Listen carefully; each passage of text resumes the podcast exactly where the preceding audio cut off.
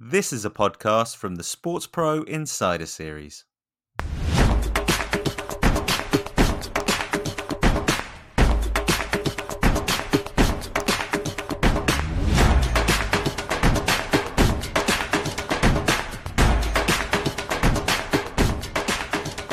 Hello again, and welcome to another Sports Pro podcast.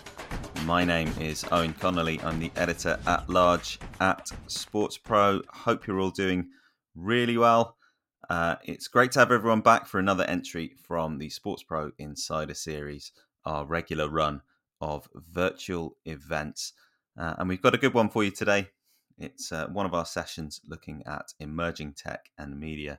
In this case, putting together a picture from the ground up of the startup economy, uh, taking in accelerators, incubators, giving you some of the fundamentals you'll need if you're looking at getting a startup going. Uh, if you want to understand how investors think or how to invest more effectively, or if you've just got a bit of curiosity about a fast moving and ever more influential bit of the sports industry. Sports Pro Managing Director Nick Meacham, perhaps making a debut on a Sports Pro podcast. Uh, he's going to be the man getting all that detail for you from Albachiara founder Roger Mitchell and Kyle Bunch, the VP Managing Director of Global Sports Venture Studio. Two guys who are working with or have worked with some really fascinating sports tech companies. They discuss what startups can do to identify the right investors uh, and why people and knowledge matter, how to assess valuations, why founders should focus on solutions more than products, uh, why 2021 could be a huge year in the space after the challenges of 2020, which emerging sectors to watch, and much more. It's a really useful chat, which uh, should be well worth your time. Before we get to that, a few parish notices for you. Obviously, there's tons more to come from the Insider series with events coming up on social media, sustainability, OTT and broadcasting, finance and investment, athletes in business, and leadership. That's all on the way, live and interactive before the middle of October. And you can watch every single session to date on demand, completely free. Uh, just pop in your details at sportsproinsiderseries.com and you'll be on your way. Two big remote events to follow as well. Sports Pro Live is going virtual this year on the 16th and 17th of September driving the new era of sports with speakers from Man United, the NBA, Harris Blitzer Sports and Entertainment, the NFL, Matchroom, Twitch, F1, just loads. It's a brilliant lineup. Exhibitions and networking as well. SportsProLive.com to find out more. Uh, and then on the 21st and 22nd of October, we'll be shaping the future of sports in Asia. It's Sports Pro Asia uh, we've got the NRL joining us, the One Championship, the Rajasthan Royals of uh, the Indian Premier League, Star India, UFC, DAZN, WWE, more booked, more lined up, um, exhibitions and networking as well for that one.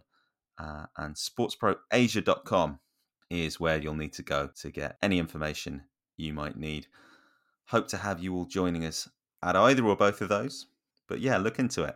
We've got some excellent podcasts coming up as well, two or three really special ones to listen out for over the next couple of weeks, uh, and more in the pipeline.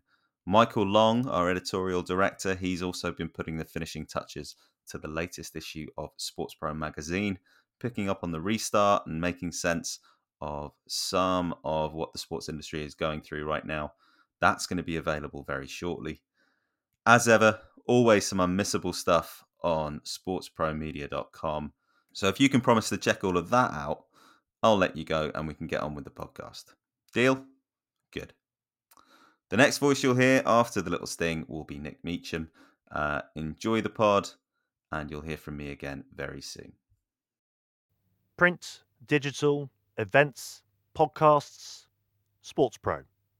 Really good to be here with you, and I think this will be a really fun and hopefully a really informative session. I'm here with Kyle Bunch from RGA Ventures and Roger Mitchell from I can't pronounce your company's name properly, uh, so I won't even try, Roger. But uh, might be a good way to play, place to start. Uh, Roger, could you give us a bit of an intro? Um, yeah. you know, these two guys, just to add a bit of perspective, uh, come from different continents and working in different landscapes, although sit really in, in a different space also within the tech tech sector. So I think it's really good if we paint a bit of a picture with these guys and their backgrounds before we get into the, the nuts and bolts and the meaty meaty stuff. So Roger, if you could uh, you could start, that'd be great.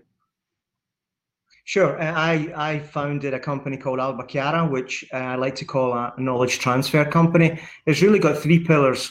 The first one is working with uh, startups in an almost kind of like mini accelerator way um, where there's a, a, core of professionals that, that work with startups to get to their, their objectives in the short and medium term.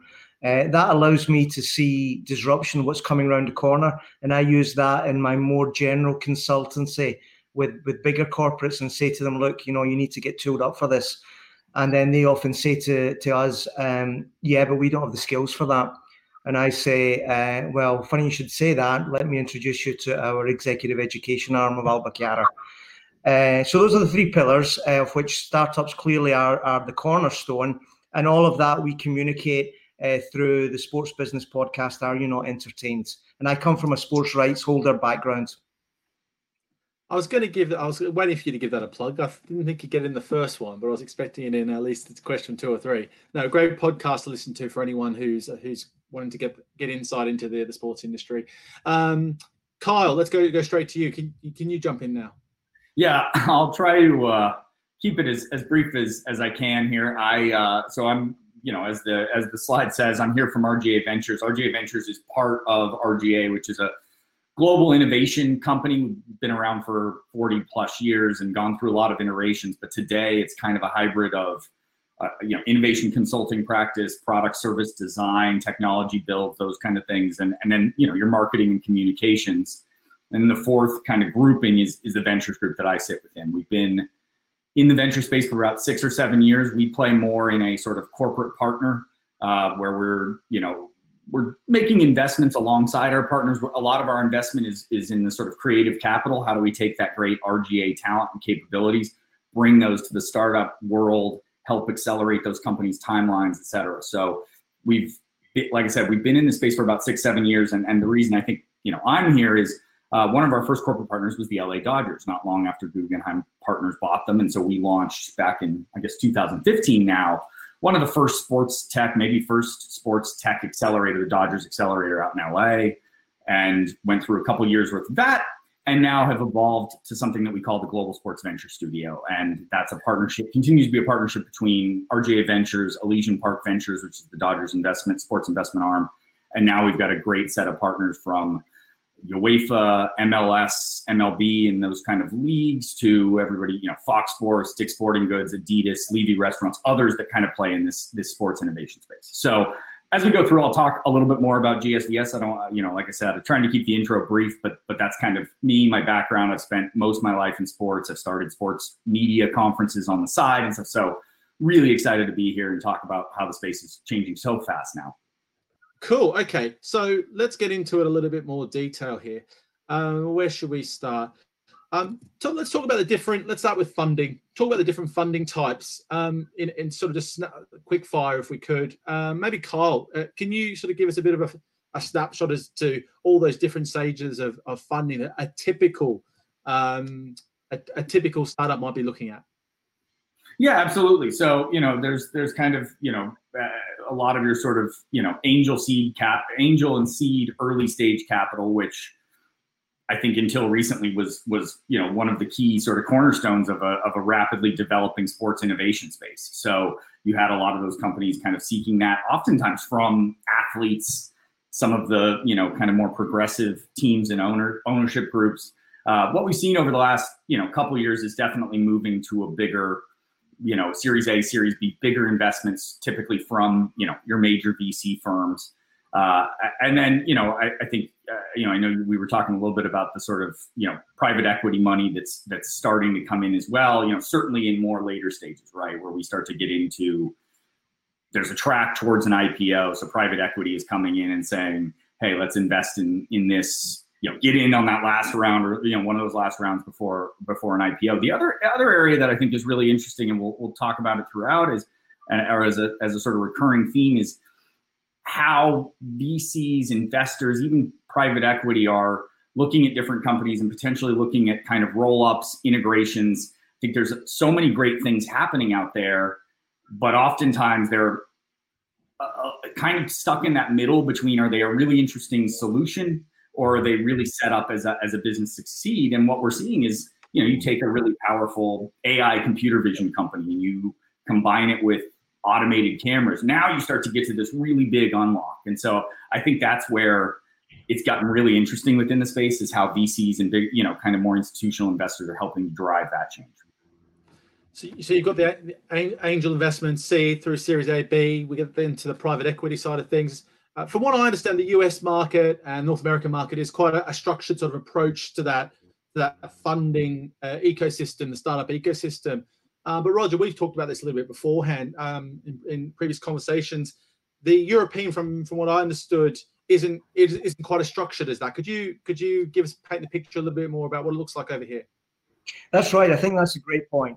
You know, in the states, you've almost got what's called the startup playbook, where um, you're getting startups kind of like moving through the roadmap uh, trying to match exactly with the funding partners, whether that's angels, then seed going to Series A, Series B. And, and almost the startup uh, works towards the expectation of the funding round next time around. In Europe, it's much more informal. You know, at the start, you'll probably get some friends and family, then you'll get some angels or some high net worths, and then, you know, the word will get passed around and um, it's a lot more unstructured, a lot more uh, word of mouth.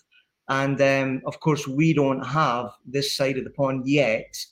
Um, the the kind of like uh, next stage so structured that you say, well, now I need to like think about my Series A, and these are the kind of people I'm going to go to, and that means that my startup needs to be at this point in time by the time I get there.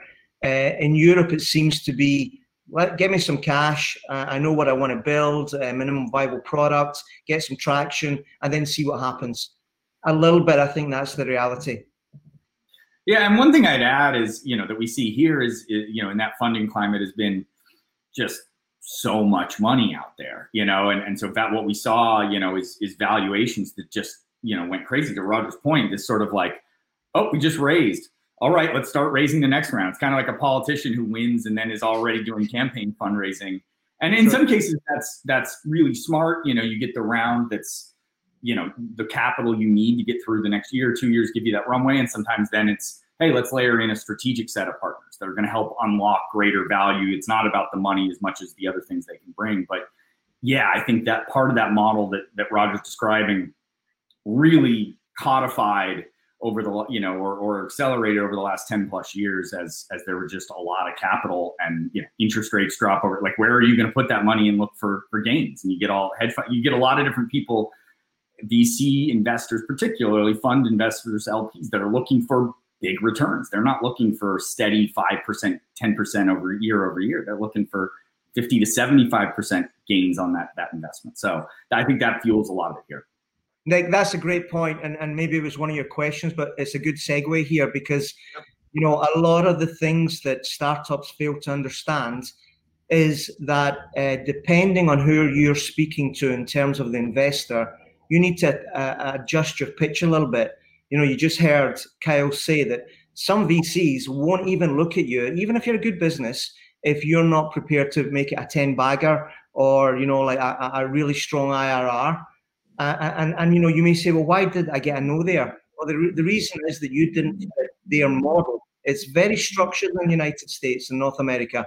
Whereas here, you know, you'll get people that are much more interested in, you know, maybe the, the sexiness of the asset, you know, a decent return to Kyle's point, you know, like you're getting 1% if you put money in the bank, you're getting nothing in government bonds. So, you know, uh, sport tech as an asset class is good but the one of the main things that startups should take away in general from today and in general is that know who you're pitching to, know what they need to have in your project, And if you don't match that, even if you knock it off the park in terms of product, product uh, market fit, it's going to be a no.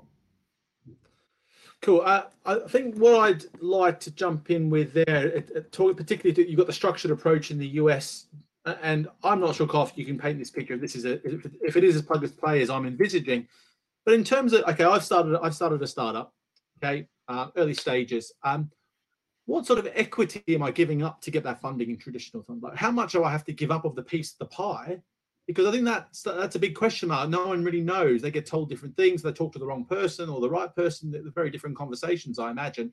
Is there a again a set structure? Typically, obviously, it's not it's not plug and play, one size fits all, of course. But is there a structure that you know, you're you're having to give up through that journey?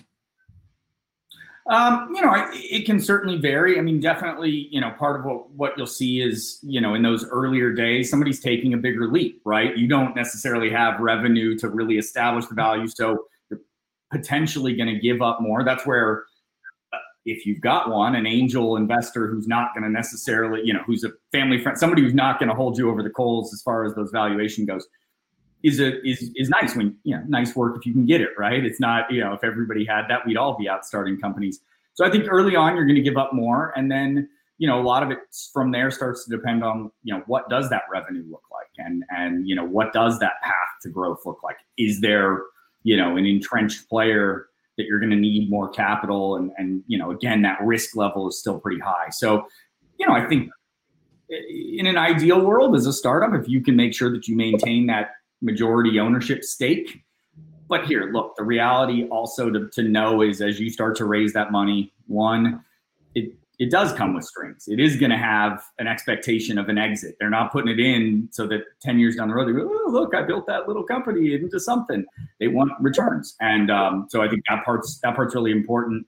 And then I think the, the big thing, you know, we saw, and again, I don't know that this can be as much of a problem as don't don't let yourself get so overvalued that you find yourself having to take a down round investment wise or that you go like i had a great company but at 400 million dollars i will never reach i can never reach that. And so i'm eventually going i may get and i may as the founder get diluted there's a number of tragic stories of the guys who actually did the work. And then when everything when all the kind of bankers did their thing it was you know i mean eduardo saverin is probably your ultimate like depicted in a movie like cautionary tale, but but it happens every day. And so, anyways, that's that's a long-winded way of saying, you know, I think investor to investor, you're going to see different things, but early on, probably having to give up more. And the sooner you can establish a path to profitability, the better you can probably do on subsequent rounds. Nick, I would add to that. I would say, you know, there's a term in this uh, uh ecosystem. It's my valuation, but it's your terms.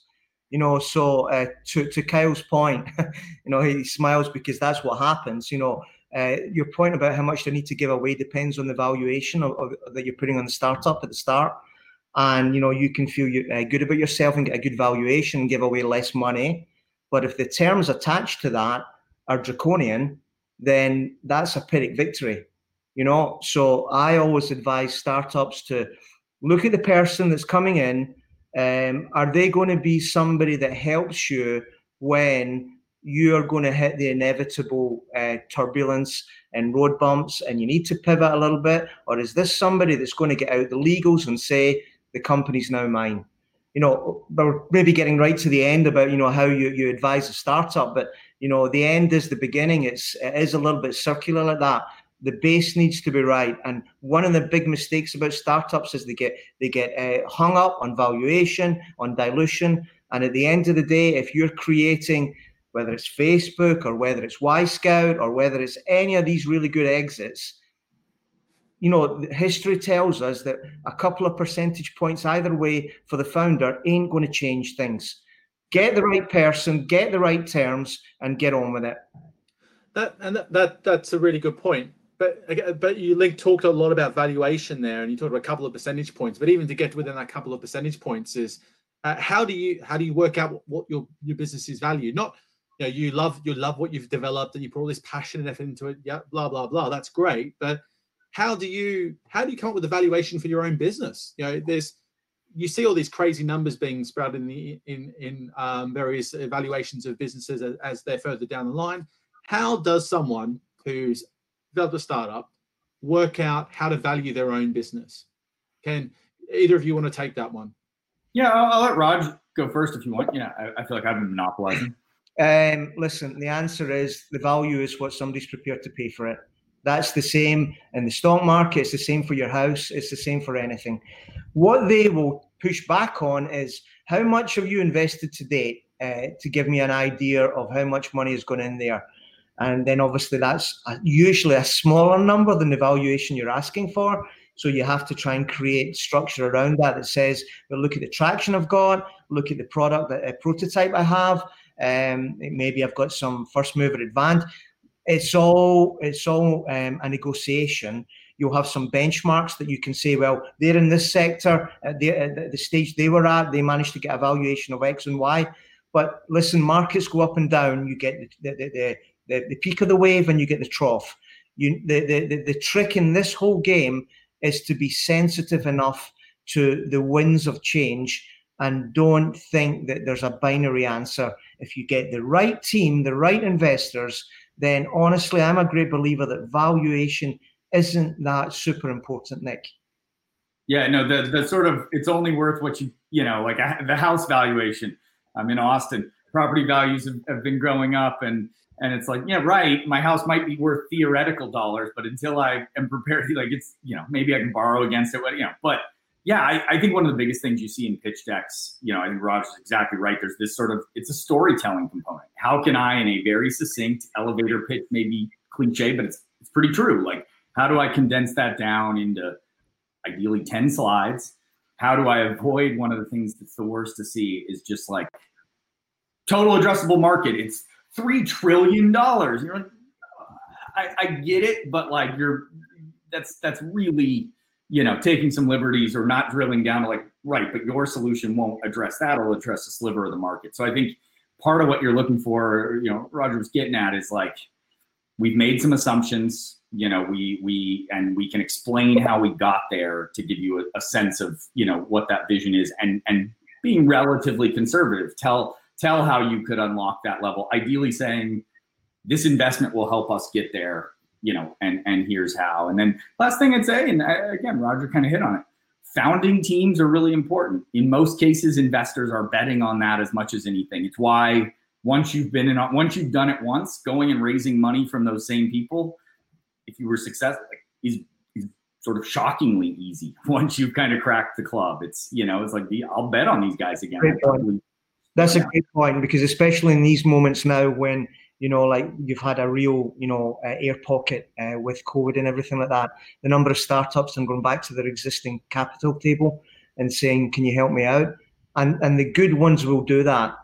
The guys that you've, um, you know, try to get the better valuation or try, they probably won't. So what what I think I'm saying, Nick, is that this whole startup journey, it's a bit getting getting into a boat to row across the Atlantic, make sure the folk in the boat are the right people. And I think, you know, coming on to one of the, some of the things we're going to talk about soon, I think, you know, I think one of the issues with incubators, accelerators, you know, they have in a little way kind of like industrialized the process, you know, uh, they've turned it a little bit into a cold process. And, you know, I'm not sure in, in a lot of cases that serves a startup well you you want a startup, somebody that you can turn to when you see the big waves coming, and you say, "You're with me, aren't you?" You know, and and I think you know I've seen in the last two or three years, uh, you know, Kyle's guys were at the start of all this, and you know they've got all the credibility in the world. But there's been a lot of Me Too guys that have got into accelerators, and I think there's growing cynicism in the startup community because you know they're ever pitching you know, they become professional pitchers. They forget forget to run the business. They they get asked to move geographically, um, and then you see all of them. Most most startup folks, guys and girls, they're they're young adults. They're maybe young families, and they've been asked to move. And you see horror stories, and you just want to go and say to them, "Look, don't pitch this one because even in the best case scenario, it's not going to be a good end for you." You know, that's what that's what I think. You know, startups need to realize. Really look who you want the money from. Yeah, if you guys okay, will, so- tolerate a sports analogy here, I think one way to think about some of these programs is is not unlike if you were a really talented 14 year old soccer player and you were choosing which development academy to go into and you were kind of had your pick of the and you go okay well let's look at like what are the results if i choose barca over you know man city and what what have they done what's how do their in this case it's kind of investment theses philosophy like how does that align with who i am as a player where i want to go i think there's there's a lot of overlap there in terms of you know how you kind of develop those opportunities and i'd say one of the best things if you can do it you know, look at the results of these programs and these kind of partners who have gone through there. And if you can, talk to founders who went through because it can be distorting to go, oh, look at their results. And you're like, no, no, no, that company almost succeeded in in spite of the accelerator. Like that wasn't what got them there. And I I have, you know, some friends who have gone these through these programs, companies who have gone through other programs and then come to ours and will say, like, God, I gave them five percent for a fraction of what you guys are doing for me for 1% or 2% or you know much smaller stake. So really look at the talk to founders and, and you'll hear a story out of these that can really help you make the right decision of is this is this for me or not? And just talk to people in the industry. It's a small networked industry. Chances are if you're looking at a program you can at least find someone who knows are these guys for real or not help us spread the word about the sports pro podcast subscribe like and share our content on social Join the conversation on Twitter with the hashtag SportsProPod. And if you're enjoying our work, why not leave us a rating and a nice review on your podcast platform of choice? And if you want to get in touch, you can send us an email podcast at sportspromedia.com. The Sports Pro Podcast. We're listening too. Okay, well that's that sets us up well for the the next question I wanted to get more deeper into is people heard have heard the term of an accelerator. There's a number in the market now. Uh, RGA, you guys have been in the, the market doing this sort of stuff, particularly with your Dodgers uh, accelerator um, several years ago now, leading the way there. What is the difference between an incubator and an accelerator? What are the benefits they bring to a startup? Um, I mean, you've already mentioned a few, and, and what sort of value should you expect if you you are bringing your startup into that sort of uh, community, if you will? Um, again, probably probably Kyle if you can start with that one because obviously that's yeah, your. Yeah.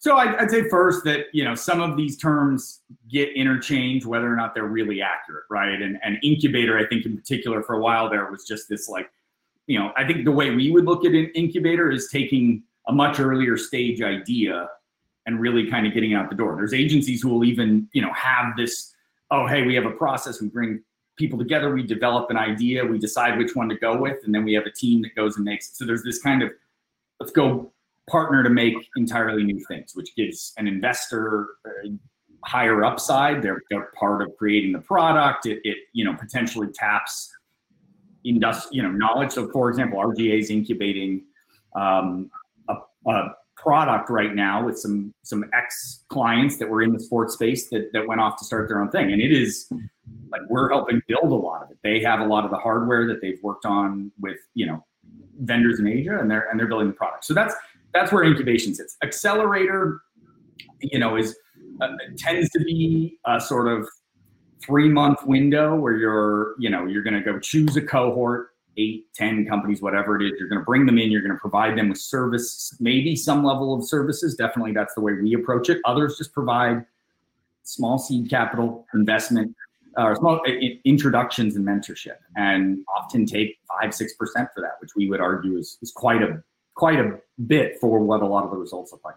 What we've pivoted more to is something we call a venture studio, which has some overlap with with accelerators. At times, it may be cohort based, but other times, it's it's trying to bring a more kind of systematic way to engage the startup ecosystem, which could take the form of commercial agreements with strategic investment or warrant equity upside if, if it goes well. It may be investment.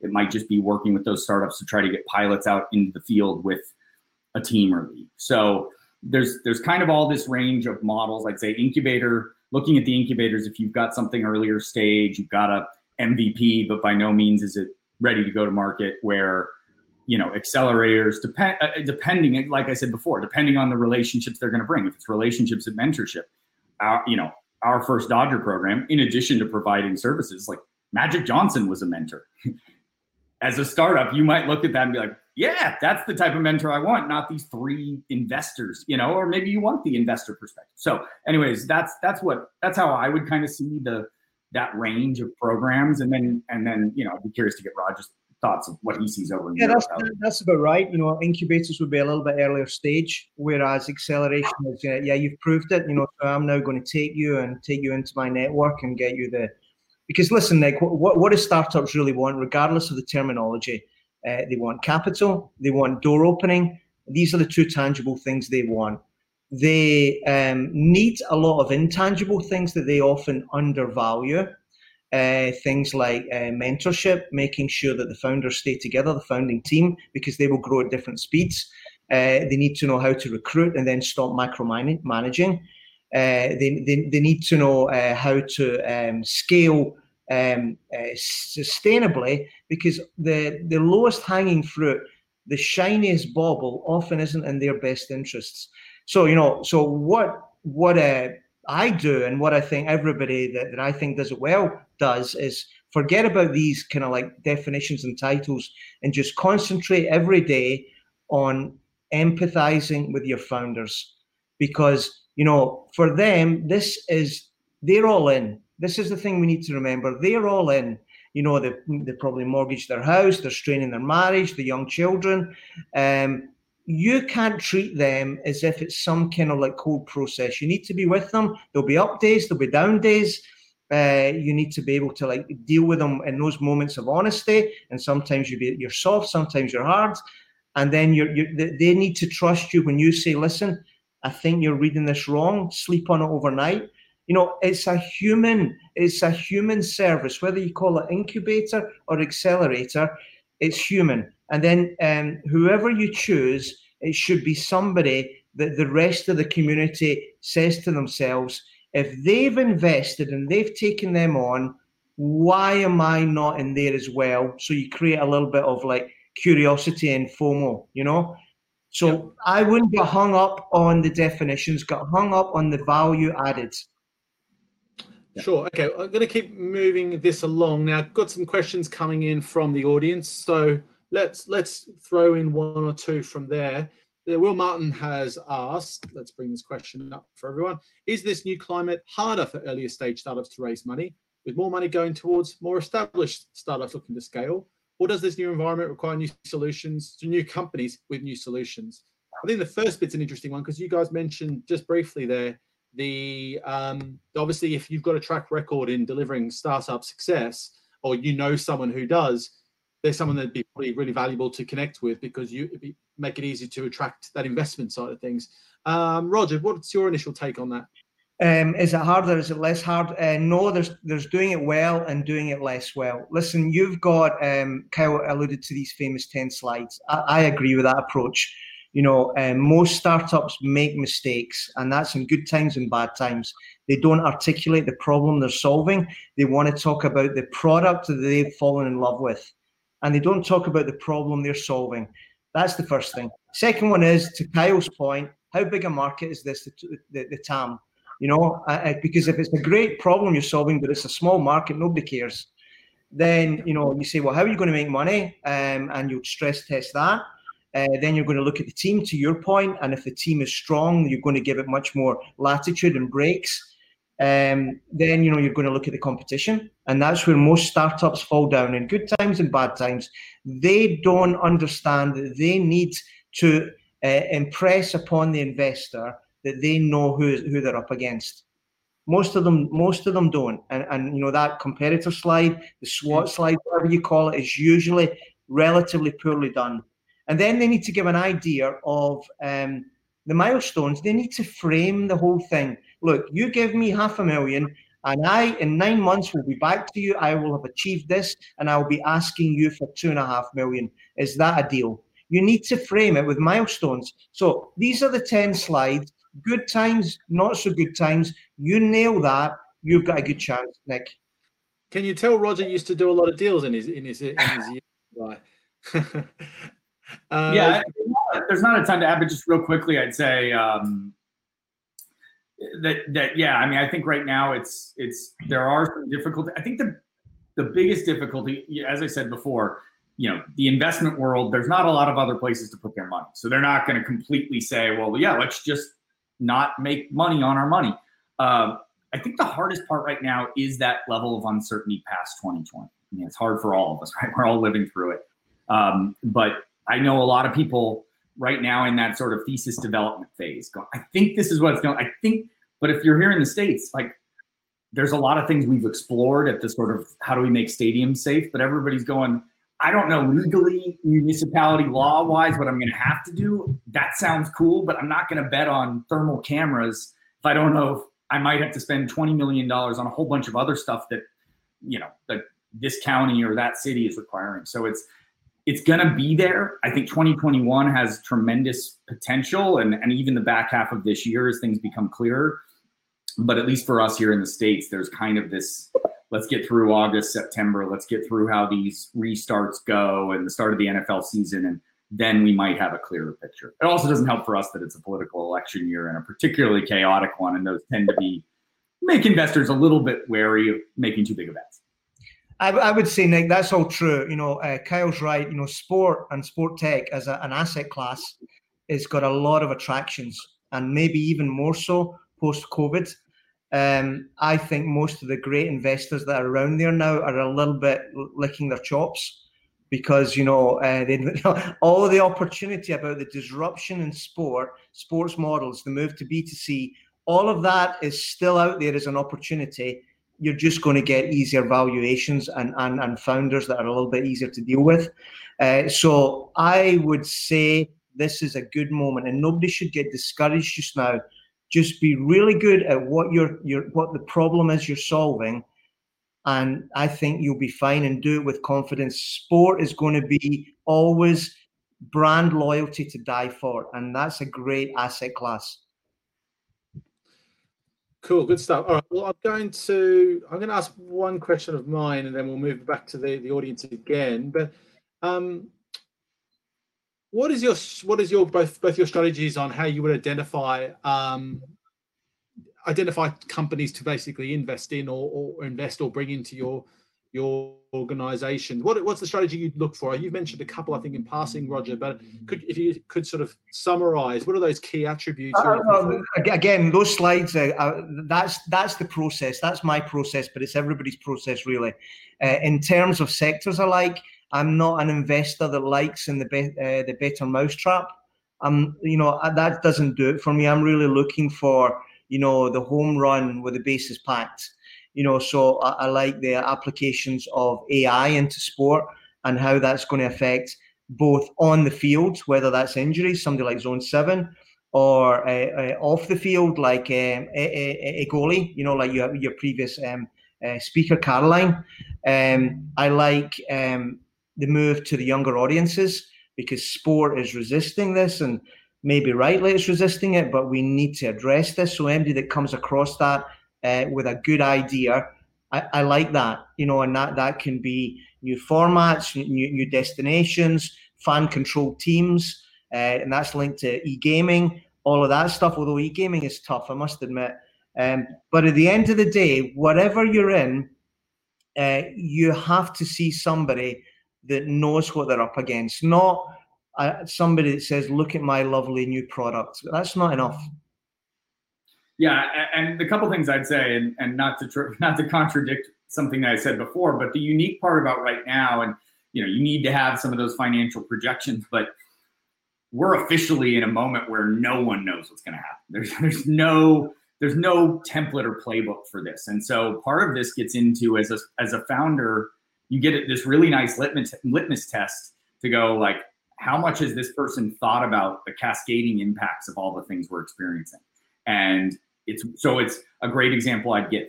That you know, it's a great time to invest in virtual fitness solutions. That you know, nothing bigger than Lululemon's five hundred million dollar play over the last week.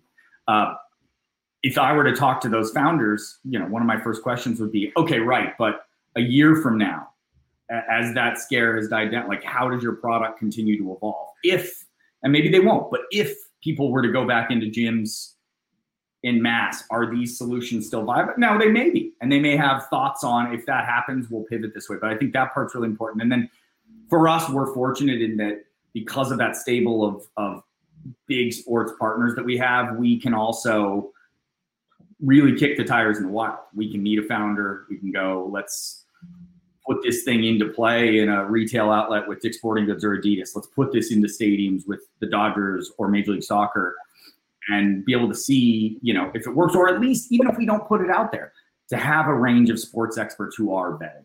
So I think that's that that's you know a lot of it right now and how how we try to filter through you know to find the, the signal from the noise.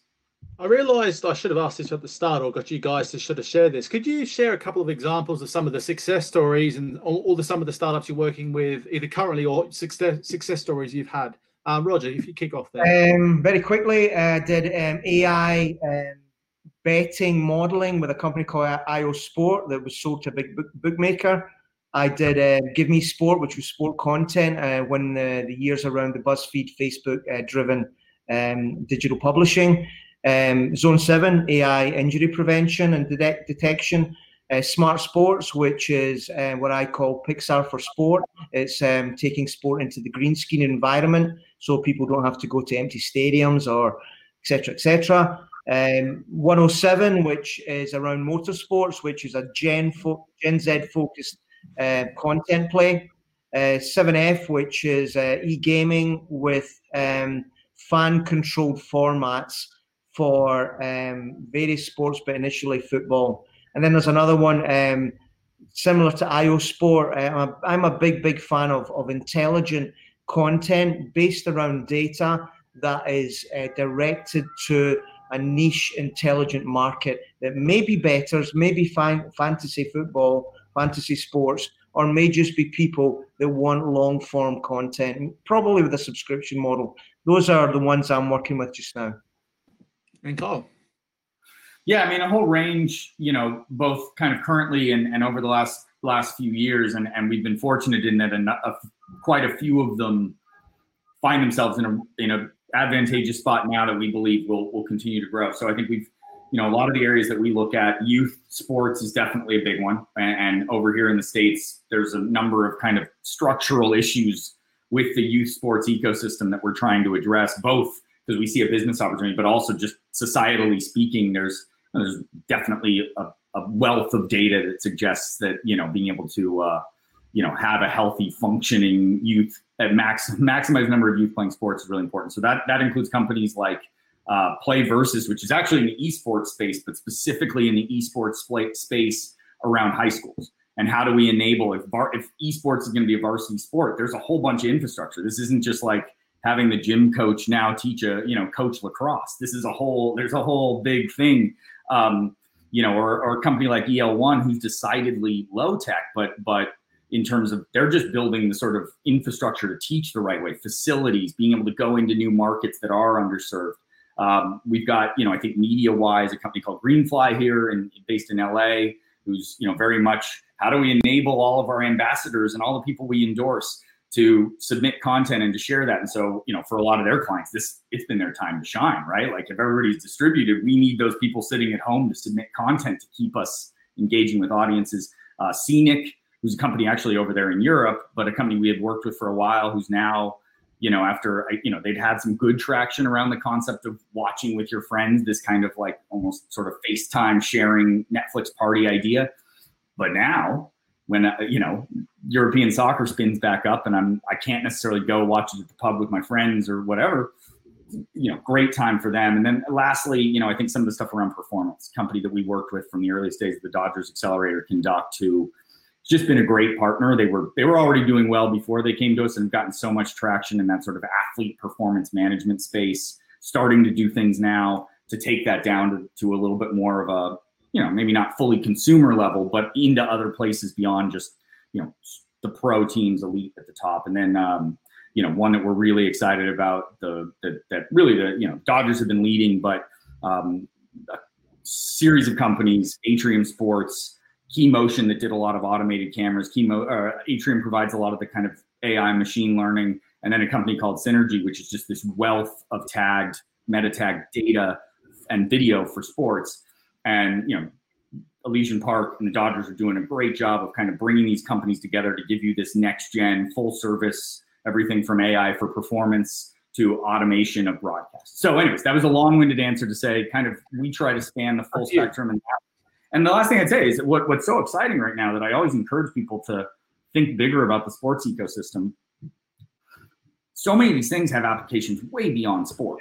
Um, you know, and, and I, you know, I cherry pick an example and say something like Peloton that, you know, that wasn't just like a fitness product that built built this whole ecosystem that's that's a publicly traded company. And so the big provocation I've been throwing out to people is someone will invent the AWS for health and performance. And there's no reason why different companies within sports might be part of what gets rolled up to do that, or that founders who are playing in that space today might be part of when Apple or Amazon goes that way, be in a position to go, let me lead that effort. So I think thinking bigger about how these things start at the pro level, cascade down to all of the sort of sports and societal, you know, cultural ecosystem is is what, you know, really, really where the, the big opportunities lie the good thing is I actually recognize most of the startups. So therefore I feel smarter now that I actually am following the right types of companies. So that's that's a good sign, at least for me. Uh, a couple of questions. We're conscious of time. We've got about 10 minutes left. So I'm going to ask a few more questions. There's still a couple of things I want to jump back into with around um, around accelerators, a little bit more detail, also about sports teams and how what they're doing in that space now. Um, but quick few questions from the audience here we kind of touched upon this already, so probably doesn't need a long necessarily an answer, a long answer here. But John Ganshaw, I'm going to say his name, uh, is as investors and sorry, investors and advisors, what areas within sports tech innovation space excite you in terms of the overall opportunity in the years ahead? But we've touched upon that quite a bit. Is there anything else specifically you guys would just shout out? Um, if not, we can sort of move on. But if there's anything else particularly you want to, oh, I think uh, I think uh, Kyle mentioned it, and, and I and I work for uh, somebody else that's um, Pixellot that is a competitor yep. of Motion. I, I think um, the I, I wasn't going to say anything, but I, uh, I was going to. Oh, have, fine. And a lot of these things it validates the sector. Uh, and, and what and that's my point. I think you know that uh, how uh, sport gets uh, a monetization model for the long tail because I'm a great believer in the polarization of rights between the top end, the very top end, then everybody else is going to have to work real hard. And I think AI, automate, uh, automated production, whether it's Atrium, whether it's Pixellot, whether it's Playsight, uh, has got a, a, big, big future. Uh, so uh, all startups thinking about how am I going to help a rights holder that isn't going to get a bid from the traditional pay TV that they're used to for the last 20 years. I think that's a great pitch. Yep, absolutely. Kyle, do you have anything else there? Yeah, I think we hit on a lot of it. I'd say, you know, what we the what we've been kind of thinking about, maybe less specific to sort of categories and more. Uh, sorry, I've got a three year old who maybe may make a cameo here in a second. That's um, I've got a two and a half year old behind me somewhere as well. I, I, I like to, you know, think about the kind of mac- disruptions that are going to shape a lot of things and, and maybe have multiple investment categories out of. The sort of media experience. We've already been talking about like shift to OTT. We've talked about potential personalized broadcast. There's this media is changing. As you know, we've seen through this Netflix and Fortnite and all these companies that are you know really accelerating right now um, experience, live experience goes without saying. The stadium experience is going to really have to change over the next few years. It already was. Now it's that much more commerce. Um, a lot of these, you know, how are we going to sell to these audiences, and and how does as that shifts more and more online, and a few players like Amazon and Fanatics capture so much of the market. What does that mean? How do you find new opportunity? And the last two would be kind of what I say are health and education, but health can mean everything from youth and performance or you know more of the sort of performance fitness we're going to change the definition of fitness now. Like we're going to think as much about recovery and health and and that side as we are about getting jacked and being you know a big performance athlete and then uh, education where you start to get into youth sports you start to get in that youth side. So those are like macro disruptions that i think it's R/GA R/GA ventures and gsvs we're thinking about right now For what it's worth, I'd have to really agree on the, the, the remote production and OTT side, not just because we focus a lot on it, but the reason we focus on it at SportsPro uh, from a media coverage and events perspective is just because it's the most exciting and hottest and most disruptive time in those those sectors right now. You're hearing but companies like BT Sport who are shifting um, 70 people who used to go to a match now they only need to send 10 because of the remote production. The technology is able to just cut down costs and and things like AI companies like Egoli and WSC Sports and those types of guys who have just made it so much easier to get things done, which historically used a lot of manpower. Those things are going to continue to make a huge difference into that ecosystem. So, uh, I mean, that's, that's yeah. We, well. we ran a pilot back in I don't know if it was 2015, 2016 that took those Keemotion cameras, ShotTracker, which is another company that had wearable data, a lot of sensors and wearables and data, cam, you know, for basketball, and then worked with Fox Sports to automate a lot of, you know, and it, to your point, it's essentially things they had the broadcast rights to a tournament. Ratings wise, it only made sense to show the finals. Now all of a sudden, if you can bring those economics down, I can I can broadcast all the games and put them. I've got a platform. I can put them on my Fox Sports video platform, and now I've suddenly got all this more inventory. And I, I think about with a nine year old, a three year old, we're not that far from a day where you could have automated capture of my son's soccer game that if I'm on the road, at some point I assume I'll be back on the road, I could watch remotely. I could have, you know, companies like GameChanger that Dick Sporting Goods bought that will take a box score from baseball and turn it into audio play by play. I mean, there's just, it, I, I share your excitement about the space. Since 2008, SportsPro magazine has set the standard for the business of sport in print, and it keeps on getting better. Every quarter, our outstanding editorial team gets under the skin of the industry, talking to the most important leaders and the most influential thinkers around to take you to the heart of what's really happening in sport and what's coming next. We look at the big ideas, the pivotal themes, and the critical numbers. With powerful storytelling, provocative opinion, and insightful commentary, as well as guides to the deals, the developments, the destinations, and the movers and the shakers, it's your essential industry companion. Head to the shop at sportspromedia.com to subscribe now. SportsPro, connecting and inspiring the business world of sport. Good stuff. Okay, a couple quick, couple final questions here. Um, we talked a bit about the, the incubators and accelerators. Um, we're seeing more and more rights holders, football clubs, teams, even leagues, setting up uh, you guys obviously did work with the Dodgers as well, but you're seeing a lot of these organizations now trying to set up these their own incubators and accelerators or or innovation hubs. Um, what? Why should a rights holder set up an inc- incubator, or, or should they not? Really, should they leave it to the experts? And and should startups be particularly excited to approach those sorts of organizations because obviously they're their target audience? Uh, Roger, do you want to start that one? Yeah, uh, those are two different questions. Um, when I was a rights holder, I always thought it was a great idea to do this for a couple of reasons. Uh, you can get a lot of really cool tech in there as a quid pro quo for saying to the startup, look at the exposure you're getting. So I, I think that you go into that uh, negotiation with uh, all the leverage on your side. And, and, you know, I think it's a very good idea. You need to have somebody serious that's running it you know, you can't just have the sports team staff doing it. So that's why you need somebody like Kyle to come in and do that. Whether you call it the outsourced uh, innovation, I don't know. Uh, so I think it's a great idea. I think um, the the clubs and the franchises and the leagues can really do well, um, and probably screw great deals out of out of the startups. And conversely, the startups have got to be careful.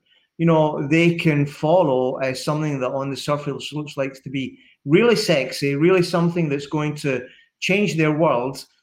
Uh, then they have to look at the terms of the deal. You know, do they keep the IP? Are they then sharing it with the the, the, the franchise or, or, or, the innovation hub? Um, uh, who's doing the go to market? Are you putting your go to market in somebody, a third party's hands? They're never going to care about, about it as much as you do. So, um, you know, one of the things I like about, you know, Sportsloft, where, you know, a couple of my uh, uh startups are is that they're completely independent and they will like the best uh, uh, intermediaries always put you uh, in touch with the right people that fits you. So for some startups it's a great a great idea. For others i would caution them to really again like i said at the start look at the terms that you've been asked to sign up to. For the league or the franchise i think it's a great idea. I always thought it was a great idea yeah, I think I think what I'd say is this. Uh, you know, I think one, you want to start from a what are we trying to accomplish? You know, I think you've you know you can kind of see, and you know, I'm I'm biased, but I think the Dodgers have done done a really good job from an investment standpoint and growing the value of those investments and having them impact a lot of a lot of aspects of the business. Then you look at someone like Barca, who's really doing such a great job of having it impact the way that players train and performance and how they develop talent, and even how that broader ecosystem, other organizations that come in and use some of those next gen pieces of technology. So, you know, whether, you know, you just kind of have to find that alignment. Are we trying to build a really promising portfolio? Are we maybe looking for a company that we could I don't know, you're going to have an enterprising owner somewhere that's going to go, could I have the next BAMTech? Could I build something, use my IP, and then go license it to a bunch of people? And next thing you know, I've built the next gen BAMTech. Who knows? You know, I mean, those are just, they're obviously very different, require a different approach. I think the second thing I'd say is, how sincere is the organization about this? How integrated is it? If it's about if they're selling you on we can put you on the field here we can do all this do they have the right people involved in the conversation to actually do that? You know it's easy to have somebody who's on more of the innovation side sell you because they're you know they want to work with you and they think it's great. But then oftentimes they bring it to the rest of the org and it's like yeah uh, 2021 we can talk about maybe doing that. Yeah. This deal's gonna we may have two rounds between now and then. So i think you know roger talking about a term that I, you know, use a lot of sort of, you know, innovation theater and innovation is this bright shiny object. And, and it's so uh, without being, you know, too blunt, I would say there are a lot of pretenders out there right now. There are a lot of people that this is that bright shiny object. Even if they're doing it, they're more focused on incremental gains. And there's a lot of there's a lot of that in sports. And then you have these more progressive owners, Dodgers coming in and, and Guggenheim Steve Ballmer, obviously, like you hold him up as a pinnacle example.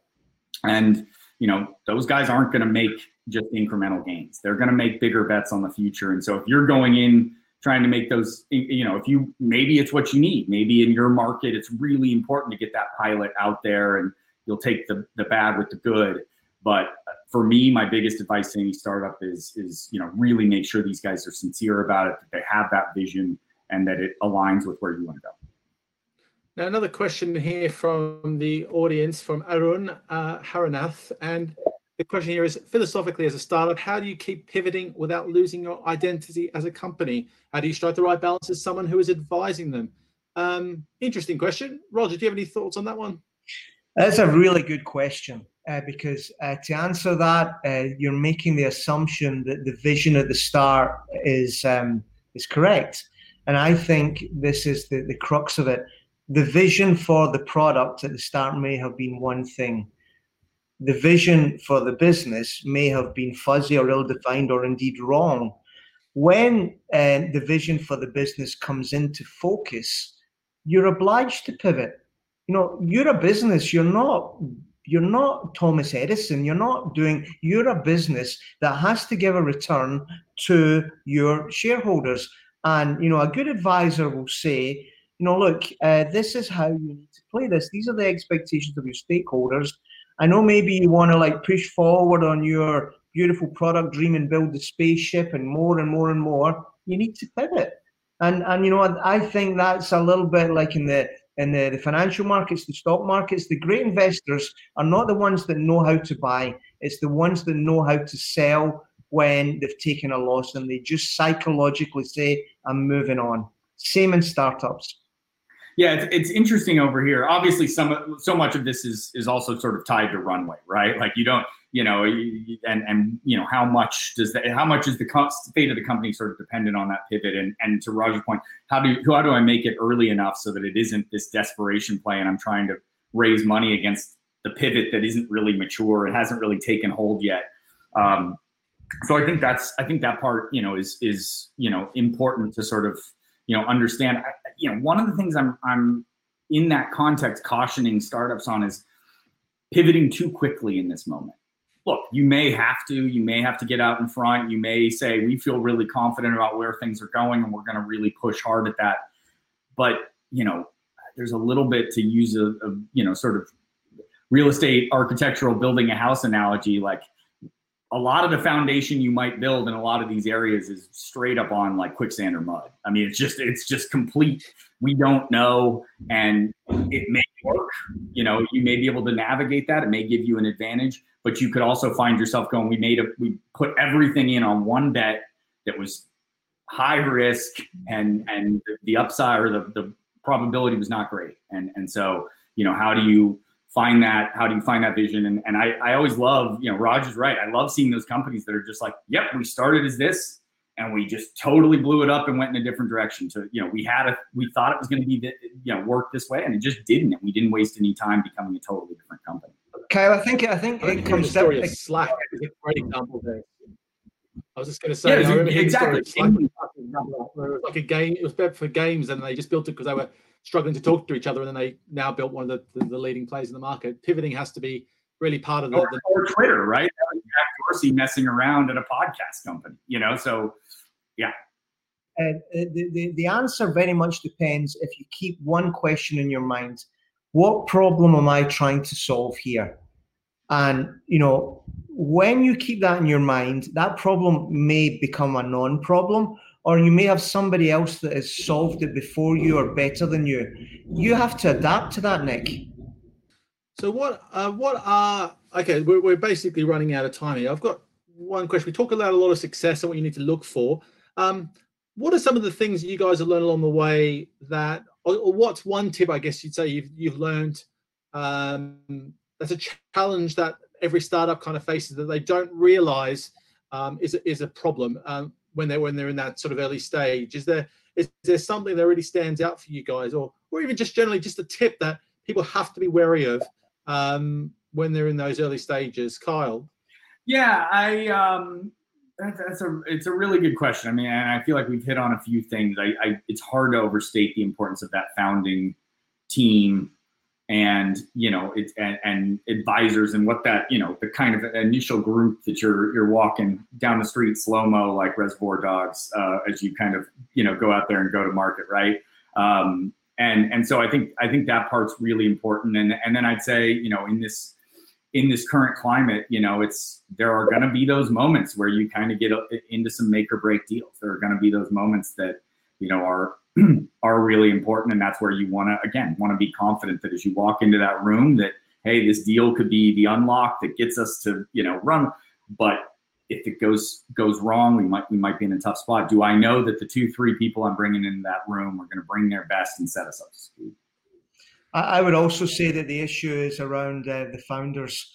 Um, you know, uh, the difficult startup experiences I have had have been around uh, founders that uh, have not listened, who have um, not hired well, and and then have um, micromanaged. All of those are linked to characteristics that um, uh, you need to try and involve uh, the rest of your team as quickly as possible and hire well.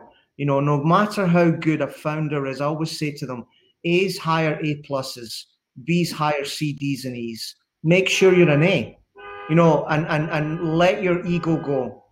Yeah, and and echoing that, and, and just one last succinct build here, which I'm not good at that brevity, um, would be, you know, uh, yeah, I mean, in terms of in terms of the you know sort of founding team, um, and people on that team, do they value ideas over execution?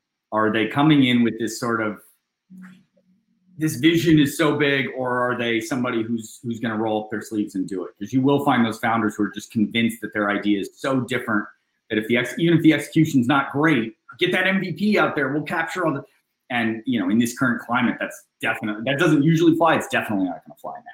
It's all execution. Well, with time time basically running out now, um, I will give us the chance just to say, uh, Kyle, very quickly, if you could just tell people how they can get in touch with you. There's about 30% or 40% of the audience was startups, so maybe they want to get in touch with you and the R/GA Ventures crew. How do they get in touch with you and also Roger? Uh, honestly, for me, the easiest thing, I mean, uh, reach out at Kyle, K Y L E, at RGA.com. I'm, I'm always, you know, emails kind of the easiest. I've got a team that does a lot of our evaluation and vetting, and you know, I try to join as many of those conversations as I can. So shoot me a note. I'll connect in our team. We are excited to see new things. So I, I encourage all of you to connect. Uh, the best way for me is, is on LinkedIn, where I'm relatively active. Uh, also on Twitter at RPM Como, as, as in the lake, not Cornwall. RPM Como. um, and um, you can always tune into the podcast and hear me occasionally there. Good stuff. Thanks very much, guys. The